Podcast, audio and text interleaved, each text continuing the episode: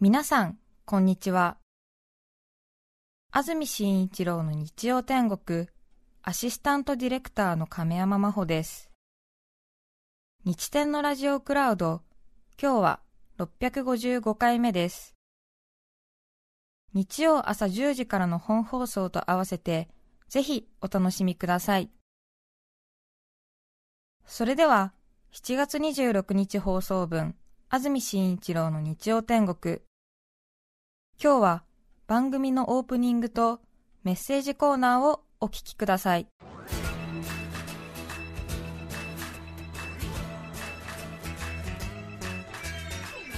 安住紳一郎の日曜天国。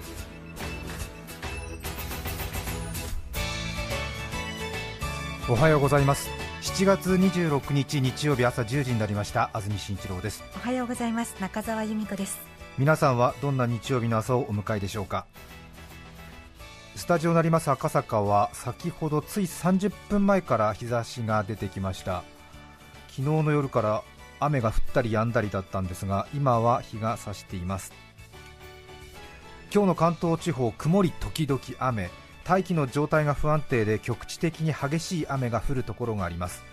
気温は昨日より少し高く最高気温は東京、宇都宮、熊谷で29度横浜、千葉、水戸で30度前橋で28度の予想です。かなり蒸し暑くなりますので熱中症には万全の対策をしてください。湿度が連日かなり高いですね。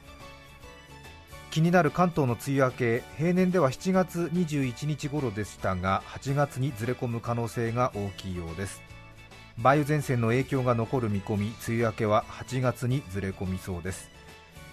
関東の梅雨明け最も過去遅い記録は1982年8月4日。この時は夏が長続きせず冷夏となりました。1982年の記録が最も遅いということで8月4日ということでもしかすると今年2020年最も遅い梅雨明けの記録更新するかもしれないということです。そして4連休ですね、はい、GoTo トラベルキャンペーンなども始まりましたが東京都は除外。東京都は外出を自粛と都知事が発表していますのでなんとなく何をしていいかわからないという都民の方が多いかもしれません。夏休みもまたいつもですと毎年始まっているのかもしれませんが学校によっては7月はまだ学校というところが多いと聞いています、4連休は木曜日が海の日で金曜日がスポーツの日で昨日土曜日で今日日曜日で4連休ですね、何の4連休かよくわからないっていう感じがあってまたコロナの自粛があったのでなんとなく連休のありがたみからも遠ざかっているところがあってうーんみたいな。うん、ぽにゃっという感じになってますけれども、木曜日が海の日で海の日はもともと7月の第3月曜日だったんですね。それを今年は特例で木曜日に。そしてスポーツの日は皆さんご存知10月の第2月曜の体育の日をおとといの金曜日に持ってきて土日と合わせて4連休。オリンピック・パラリンピックの開会式に合わせてその準備ということでの4連休が敷かれてたわけですけれども。オリンピック・パラリンピックが1年延期になった今、この4連休をどうしたらいいものか ということですね、すね。しかも GoTo トラベル関係なし東京都ということになりましたんで、うん。アクセルとブレーキを踏んでというような政治家の発言ありましたけれども、実際にアクセルとブレーキを両方踏みますとドリフトするって感じになりますけどね、その場でグヤーンって回るんですけども。ギリンギリンギリンギリンギリンギリね。そんな感じかもしれません。国民の祝日に関する法律の特例として2020年のオリンピック・パラリンピックがあるんで今年だけの特例ということで設けられたわけですけども来年もまた特例作らなくちゃいけないのか、うん、来年はやらないのかちょっと定かじゃありませんけれども忘れられない2020年の7月の4連休になるかもしれません。今日日曜日なので金曜日ですねおとといの夜8時に本来の東京オリンピックの開会式が新国立競技場で行われるはずだったということですね。少しイベントなどもあったようですけれども選手、コーチの皆さんにとっては心中さしてあまりあるところですが、1年延期をする、まして1年後も開催が確定していないということで内定している選手も大変でしょうし、まだ代表が内定していない選手も大変ですよね。あと2人の中の1人っていうような状態になったまま1年半ぐらい宙ぶらりんにされているケースもあるわけですから。それはなかなか想像するに苦しいと思いますよ。ちょうど2020年の7月から8月の上旬にかけてそこにピークを持ってきていた選手たちで、ピーキングって言ってねそこにこう選手生命のピークを持ってくるっていうことを、まあ、5年とか7年、8年スパンぐらいでやってる選手たちがオリンピックに入ってくるので選手の皆さん方は絶対言い訳はしませんけれども想像するに大変な作業を今やってるんじゃないかなと思いますが選手、コーチの関係者の皆さんに比べれば小さいことですけども放送局もオリンピック・パラリンピックの放送の準備を進めてきていましたが当然、放送の作業としてもカロリーが高いので制作者も各所からそこそこのやり手が確保され招集されていたようですけれども、先月7月の人事異動でオリンピック・パラリンピックの仕事をせずにお役御免となりましてオリンピックプロデューサーという肩書きを持ちながらオリンピックを放送することなく他部署に移動されたというですね。またこれもサラリーマンとして心中さしてあまりあるというか。うんまたね、延期になって1年後、3ヶ月前ぐらいに招集かかるのかもしれませんが、まあ、その時にもねサラリーマンとしてのピーキングもありますでしょ、その時にね他者よりも優れてるって評価もらってないとそこに呼ばれないということがあるわけですから、まあ、言い過ぎかもしれませんし、まあ、他の人たちがほとんどダメな人間が揃っている放送局なので、まあ、ピーキングの必要なしというふうにも言えるわけですけれども ほぼ全員を傷つけた結果になってますけども。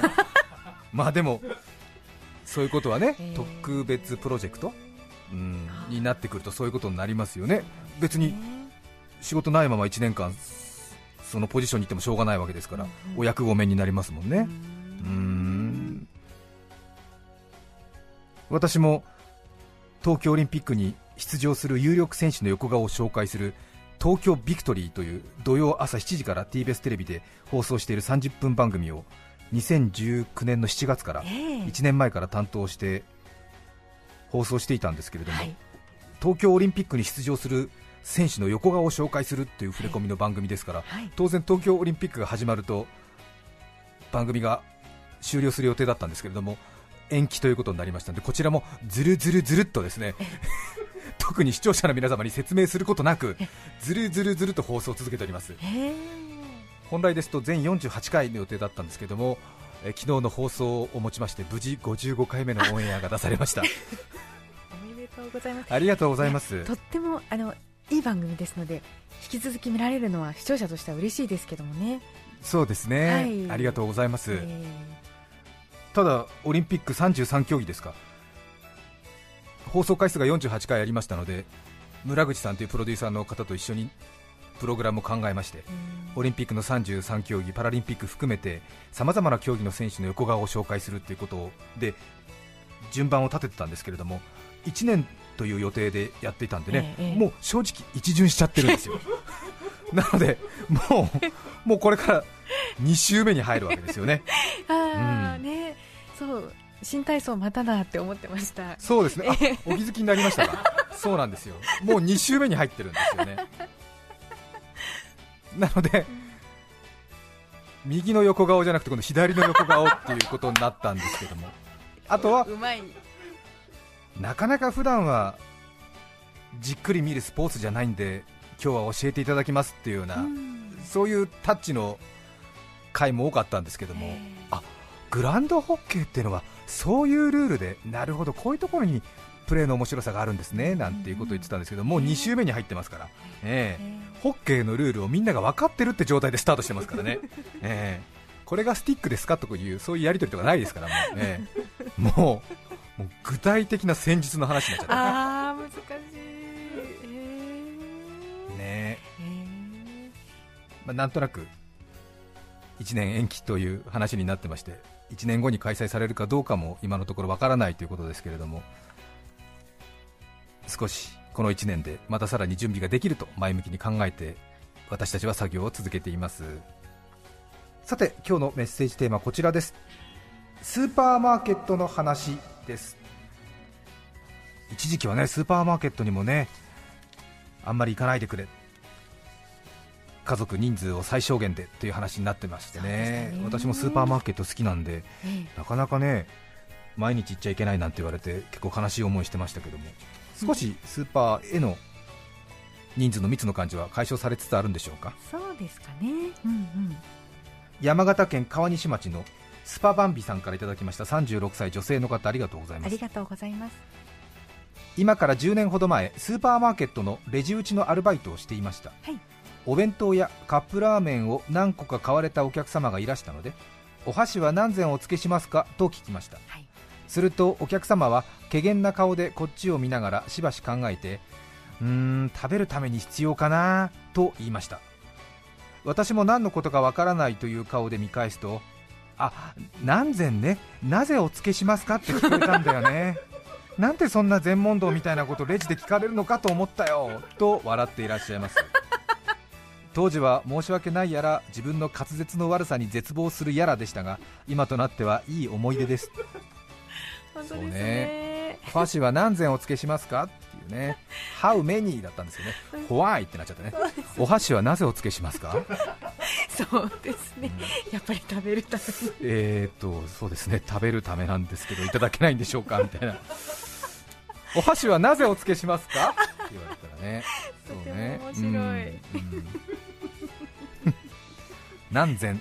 うんってね意外に聞き取りづらいですからね。うん。何膳？っていうね。ね。うん鴻巣市マダガスカルまだ助かるさん49歳女性の方ありがとあうございます。子供の頃母について買い物に行っていたスーパーマーケットの袋詰めの台の上に皆様の声をお聞かせくださいという箱がありました。ありますあねりますね。それを見るたびこの箱に向かってあーって言うのかな。いろんな人の声が聞きたいんだなこれでも録音できるの？といつもクエスチョンマークいっぱいになりました。アンケートボックスだと気づいたのは相当時間が経ってからでした。何歳の頃の話？皆様の声をお聞かせくださいという箱ありますけどね。この人今49歳で小さい時母について買い物に行っていた頃の話っていうことですけど。何歳までだろう、そこ大事ですね。そうね13歳くらいまでにしてほしいけど。17歳くらいだともう本当に嫌いになる。あごめんなさい。言葉が強かった。心配になるね。worry about it そう。嫌いなんて言っちゃいけないね。知らない人のことね。ごめんなさい。うんうん。そうそう。行田市のコロちゃんのおばちゃんさん60歳女性の方。ありがとうございます。日曜天国のコマーシャルでとても印象的なロピア。うんありがとうございます。ずっと気になっていました本当に。車で10分くらいの場所にロピアが開店するのを聞いた時嬉しかったです。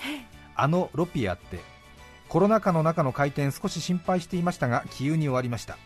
お肉屋さんから発展したスーパーマーケットなのでお肉が安くて品質が良い。そして他のものもいろいろ安くていいのがいっぱいで連日満員です。えーロープライスユートピアロピアうん。いいですよああー嬉しい。ーそうですか。ありがとうございます。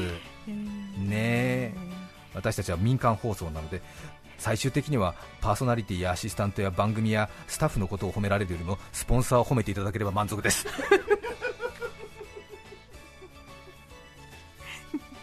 はい連チャンしますよ。広島県府中町のプレミアムツライデーさん21歳女性の方ありがとうございます。スーパーマーケットでアルバイトをしています私が働いている店舗には東京かりんとの蜂蜜かりんとうが置いてあります。そのため陳列するときには必ず心の中で東京かりんとの蜂蜜かりんとは大阪で食べても東京かりんとと言うんですか？はーい東京かりんとは大阪で食べてもと CM をフルで唱えています。時折口に出てしまうことがありますが改めてラジオ CM のインパクトと善良なリスナーであることをかみしめる日々です。全量のありがとうございます。ありがとうございます。素晴らしい。素晴らしそうですいね、うん。東京かりんと。うもう本当コマーシャル入りますよねやっぱりね。そうね。ん。静岡県プチトマトさん57歳女性の方ありがとうございます。ちょっと長いですね。す。読みますよ、はい。私が時々利用するスーパーマーケットに凄腕のレジ係の人がいます作業も早ければ気も回り華奢な体でレジ打ちした1 0キロのお米を労をいとわず素早くカートまで運んでくれます。必要な人が持っていく形式の刺身のわさびはいつの間にかの早技で素早くパックに貼り付けてくれています。それはそれは気持ちのいい対応なのでその方のレジは人気です。一方8台ほどのレジの中に1台おじさん担当のレジさんがいるのですが私はそこをかれこれ12年以上避けています。それにはいきさつがあるのです。24歳の次男が小学生の頃夜になってああ明日の調理実習で僕はほうれん草を持っていくんだったと言い出したのです。当時10時閉店だったそのスーパーに高校生の長男を駅まで迎えに行くついでに寄ることにしました、ところが自分が悪かったのですが着いた時には蛍の光が流れていました。そしておじさんの店員さんが入り口でカートを店内にしまっていました、まだ中にはお客さんがいる様子。ああギリギリ間に合ったと思って急ぎ足でお店に入ろうとすると、そのおじさんに両手を広げて当選棒をされました。ほうれん草だけです。すぐ済みます。とお願いしても両手を広げていやダメなんです。の一点張り。ムカついてふん近くの24時間営業のお店に行きますよと心の中で言い捨てつかつかと引き返しました。ところが24時間営業のスーパーほうれん草が売り切れていました。あそこならもしかしてと向かったスーパーも閉店。隣町の姉に電話してどこかない？と聞くと同居のお姑さんが電話の向こうから畑になっているから抜いていけばいいと言ってくれました。姉と2人で畑に向かい車のヘッドライトを照らしてほうれん草を探しました。しかし抜いたほうれん草は虫食いの穴だらけでした。これは学校に持っていけないダメだと諦め姉と一緒に少し遠くの深夜営業のスーパーまで車を走らせました。ほうれん草ほうれん草ほうれん草と探し続けビニールに入ったほうれん草が何も知らずに向こうでキラキラと並んでいました。あったと愛おしい思いで一つ買い姉と別れて家に着いた時にはもう0時を過ぎていました。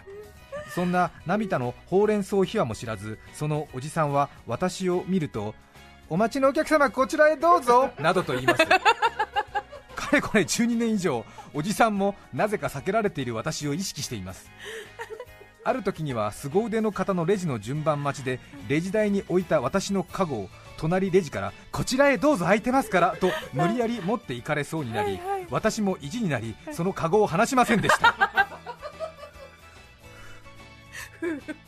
そんなことをしてまでも私はそのレジには向かえないのです。いつもちらりと視線を感じながら何食わぬ顔で通り過ぎる演技をすることに疲れながらも私はそのスーパーマーケットに今日も向かいます。いややってるね便り。ああ意地の張り合いいいですね。向こうのおじさんは多分ほうれん草のことはもう忘れてるんだと思うんだよね。ただあの人は私のことを異常に避けてるとは思ってるだろうね。なんでだろう。うんなんでだろうと思うけどこっちはあのね12年前のほうれん草の一件があるからね決して許すまじ。ってね。ヘッドライトでね。うん、うん、掘り出して。憎むべきはあのレジ親父。あの時に店に入れてくれさえいればほうれん草が買えたのに。っていうね。うん。こちらへどうぞじゃねえわと思ってるわけですね。お待ちのお客様こちらへどうぞ。行かないわい。しょうがない。真心の代まで行かないわい。っていうこちらの方が空いてますからっていいんです こちらでちょっと一回話し合った方がいい気がするけどね。いいよね。でもこのスーパーマーケットに行っちゃうんだから。ね。合ってるのね。本当言ってるんですものね。意地を通せば窮屈だとかくこの世は住みにくいというね。いいじゃないですか。最後までやりましょうよ。2人とも応援しちゃう。ね。赤組頑張れ。白組頑張れ。最後ってどこだろう。最後最後はあれだよね。許す時が来るんじゃない？そっか。それでおじさんのところにカゴを持ってって、うん。2人でボーダの涙じゃない？涙が流れるうね、ん。涙流しながらね、涙流しながらピッピッなんて言いながらダーって流しながら。走馬灯のように長い年月が 流れますね。1780円になります。本当に長い間ご迷惑をおかけしました。こちらこそつまらぬ意地を張ってしまってこんなに解決に時間をかけるなんて思ってもいませんでした。2000円からのお預かりになります。283円のお釣りになります。こちらのクーポン券ぜひお近いご使いください。長年にわたります知った激励ありがとうございました。私明日をもって退職いたします。お世話になりましたタンタンタンタンタンタン閉店の時間が閉店の時間でね。こんなことを放送するために私は東京に出てきたんじゃないんだよ。違うの？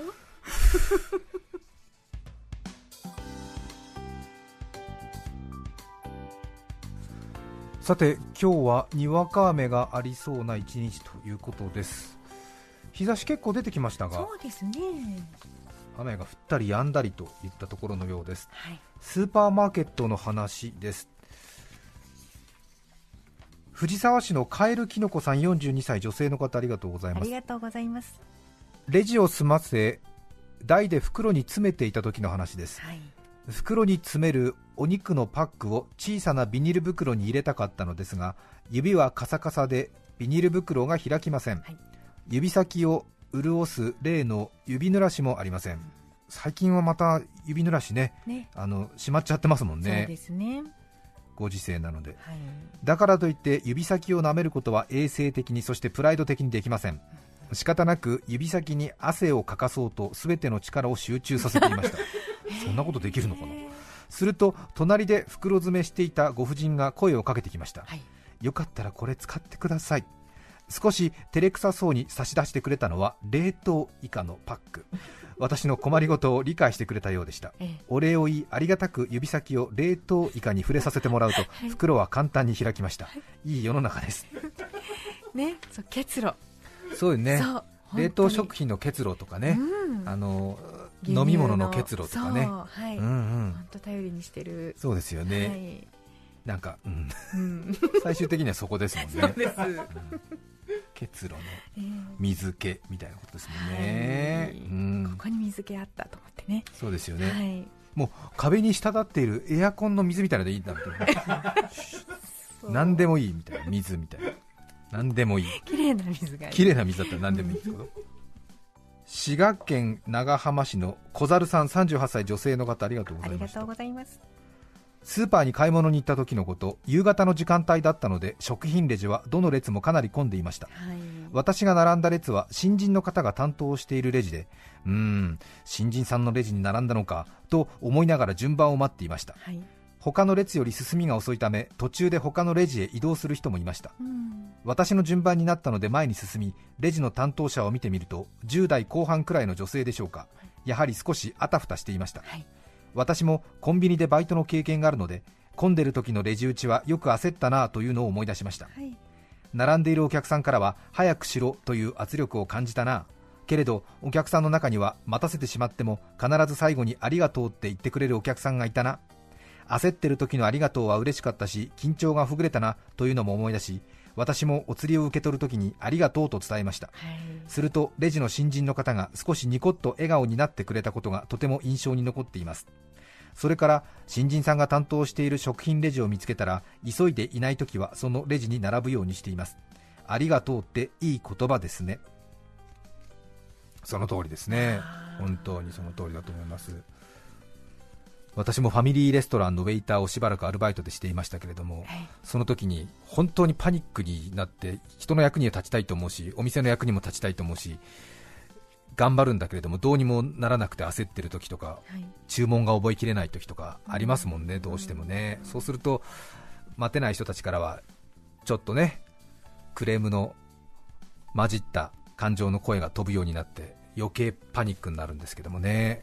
その時に焦らなくていいとか僕らは急いでないから構いませんよって言ってくれたお客さんうんが神様に見えますもんねやっぱりね、うん。でもう私はその人たちの下僕になろうと思ってもう他のクレーム言う客には ああちょっとお待ちくださいみたいな感じだけども、そのお客さんとかにはお待たせいたしましたみたいな。う んナタデココとかすごいもうまんもりまんもりにして持ってほしいご注文の立ててここちょっと気持ち多めにしてみましたみたいな。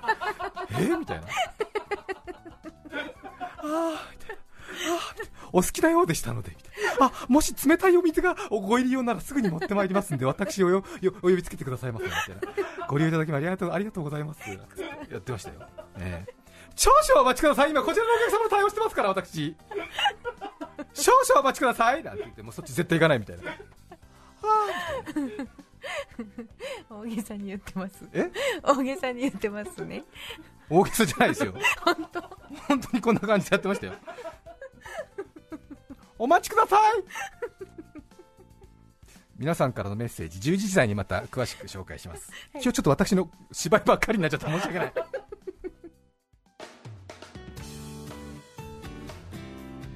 さてスタジオになります赤坂は雲もなくなってきました。青空が見えてきました。今日はスーパーマーケットの話です練馬区のママ前向きさんありがとうございます。ありがとうございます。徳島に金ちゃんヌードルというローカルカップ麺があります。おそらく中国四国で販売されて地域のソウルフードのようになっており時折スーパーマーケットの地方フェアで東京でも発見します。発見できた時は嬉しくドキドキします。ありますね金ちゃんヌードル。沖縄とかで見るな、うん、そしてスーパーマーケットのレジスターの文字数との相性によってはレシートの表記が金ちゃんヌードなどというセンシティブな内容のレシートになっておりドキドキします。そっかそっか、うん、そうねレシートって文字数の制限で途中で切られると何買ったか分かんなくなる時ありますよね。思い出せない時あります、うんうん森から生まれた卵 L みたいなのがなんか、森から生まれみたいな、うん、俺な俺何買ったんだ？森から生まれって何買った？みたいな。森から生まれってなんだろう？みたいなね。なんかすぐに使える唐揚げ粉みたいな。すぐに使えるから？みたいな。すぐに使えるからって なんだろう？みたいな。すぐに使えるからってなんだろう？って途中で止めないでおくれと思うよ、うん、そういう時あるよね。いろいろね。なんかね。うんうんうんものすごい長い商品名の時とかもう完全に入ってないもんねなんかね。なんかものすごい凝ったのありますもんねたまにねなんかね。うんうんうん誰もが大好きと叫ぶに違いないみたいななんかあるでしょ。なんか、うん、甘い甘いドデカプリンみたいな。誰もが叫ぶ？誰もが叫ぶみたいな。水戸市のパプリカ収穫まであと少しさ。ん29歳女性の方ありがとう。ございます。小学生の頃近所の洋華堂に行くと必ず試食をくれる試食おばちゃんがいました、うん。3兄弟の私たちに焼きたてのウインナーなどをいつもくれるのです。数年経ってそのスーパーに行くと試食おばちゃんの姿が見つからず心配になりました数年経って派遣のアルバイトで試食販売をすることになり研修を受けるとなんとあの試食おばちゃんが講師をしているではありませんか。あの頃ウインナーをもらっていたものですと自己紹介すると覚えていてくれたようでとても楽しい研修になりました、スーパーマーケットとおばちゃんの思い出です。それはいい出会いでしたね。こんなことがあるんですね。嬉しい。本当に、ねいろんなことがあるなそうですね東京都の梅太郎さん30代女性の方。ありがとうございます。スーパーマーケットの話といえば父の日の似顔絵コーナーを毎年楽しみにしています。スーツ姿のお父さんを明るい太陽の下母親と兄弟で送り出す絵。野球のユニフォームを着て自転車に乗り草野球に向かうお父さんの絵。お母さんよりも一回り小さいお父さんが描かれた家族の似顔絵母の日の紙いっぱいにニコニコとしたお母さんの似顔絵とは違いお父さんの似顔絵は子供とお父さんの間の何かが描かれている引きの構図が多く各お父さんの様子が垣間見れてなかなか面白いものです。中でも印象に残っているのは遠方のステージに立つアイドルグループに向かって両手にペンライトを持ちピンクのハッピーを着て仲間と踊っている父さんの似顔絵です。とこの子供にとってはアイドルを応援しているお父さんが一番輝いて見えていたのだと思います。面白い。あるね。そうねお母さんの絵に比べてやっぱりお父さんっていうのは社会に向き合ってるお父さんの絵が多いよね。ぱいの似顔絵じゃないんだお父さんって。ね面白い。面白いね。新潟県村上市のお豆こまめさん63歳女性の方昨年95で母が亡くなりました。出棺の際葬儀場の方からお母さんの大事にしていたものとか好きなものがあったら一緒に入れてくださいと言われました。特に好きなものが思いつかず冗談交じりにふと好きだった地元のスーパーの手作りの30円コロッケの話をしました。安いのに少し甘みがあって評判のコロッケです。すると出棺の際葬儀場の方が朝早くそのコロッケを買ってきてくれました。親族一同泣き笑いしながらそれを棺に納めました。そのスーパーでコロッケを見るたび仏壇に備えることにしています。そうですか。い。い話ですね。そうですね。たくさんのメッセージありがとうございました。7月26日放送分、安住紳一郎の日曜天国、オープニングとメッセージコーナーをお聞きいただきました。それでは、今日はこの辺で失礼します。安住紳一郎の日曜天国たで食う虫も好き好きただで食う飯もっと好きお聞きの放送は TBS ラジオ FM905 AM954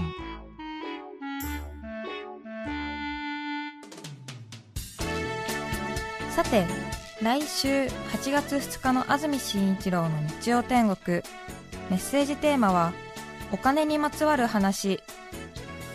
ゲストは演歌歌手、徳永ゆうきさんです。それでは、来週も日曜朝10時、TBS ラジオでお会いしましょう。さようなら。